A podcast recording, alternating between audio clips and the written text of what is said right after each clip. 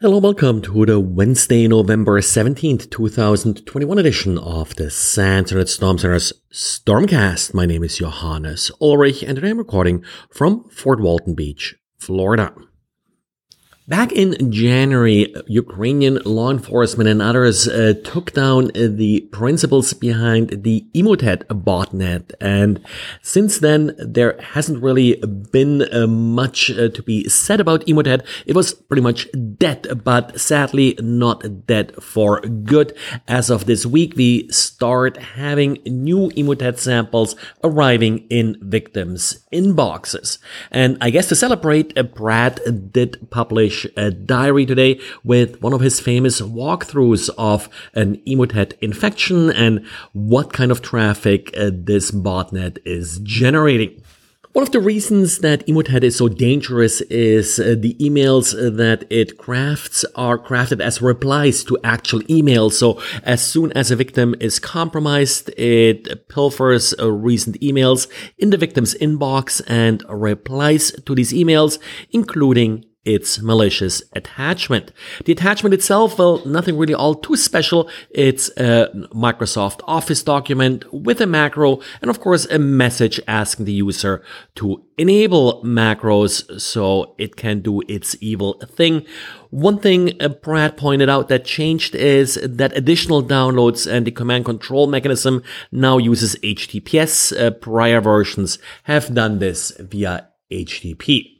So Office macros still remain sort of one of the uh, major issues here that you need to get a handle on. And of course, that's not just because of Emotet. Uh, there are plenty of other pieces of malware that take advantage of essentially the same trick trying to get users to enable macros in order to then download and run additional uh, malware. And as far as Emotet goes, I don't think the use of HTTPS is adding sort of a new significant barrier to detection.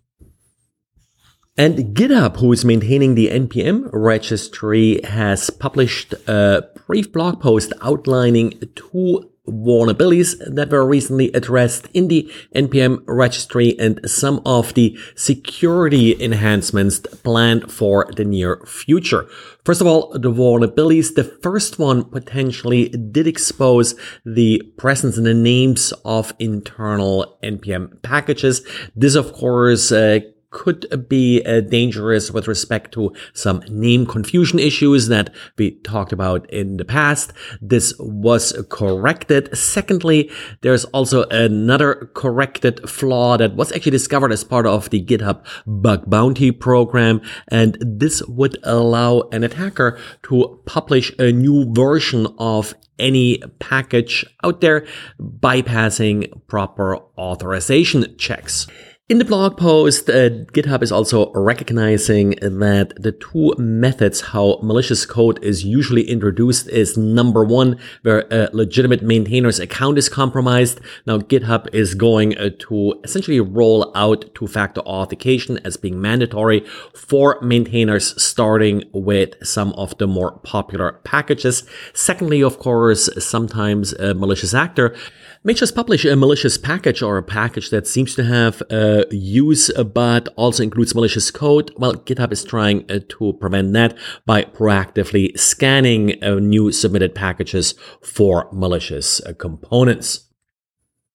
And Intel released a security bulletin regarding uh, CVE 2021-0146. Uh, this is a privilege escalation vulnerability in many of the more recent Intel CPUs from Atom all the way up uh, to some of uh, the uh, Pentium desktop, mobile, and embedded processors.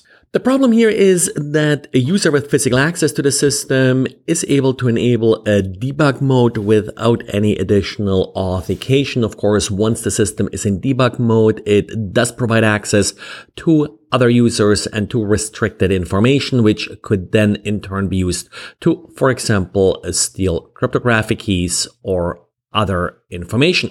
The vulnerability was originally discovered by Positive Technologies and a BIOS update should become available that will mitigate this vulnerability. So apply it as it becomes available from your particular system's manufacturer.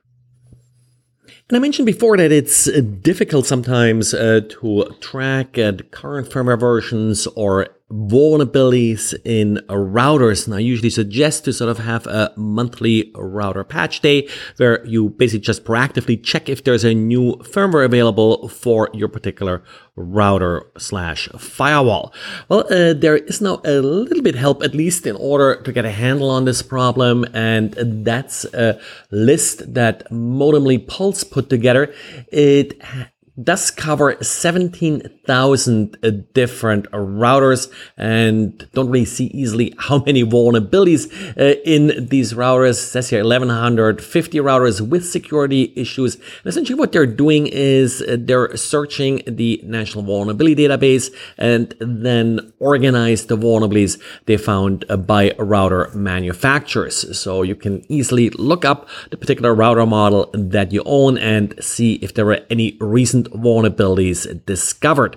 Of course, uh, the National Vulnerability Database typically only lists vulnerabilities that were announced by the manufacturer or researchers. In this space, sadly, there are many vulnerabilities that are never really sort of properly announced. And uh, if they're patched, the patch may not necessarily tell you that it patched an important or even critical vulnerability. So I think uh, still stick to the monthly router update day. Well, and this is it for today. Thanks again for listening and talk to you again tomorrow. Bye.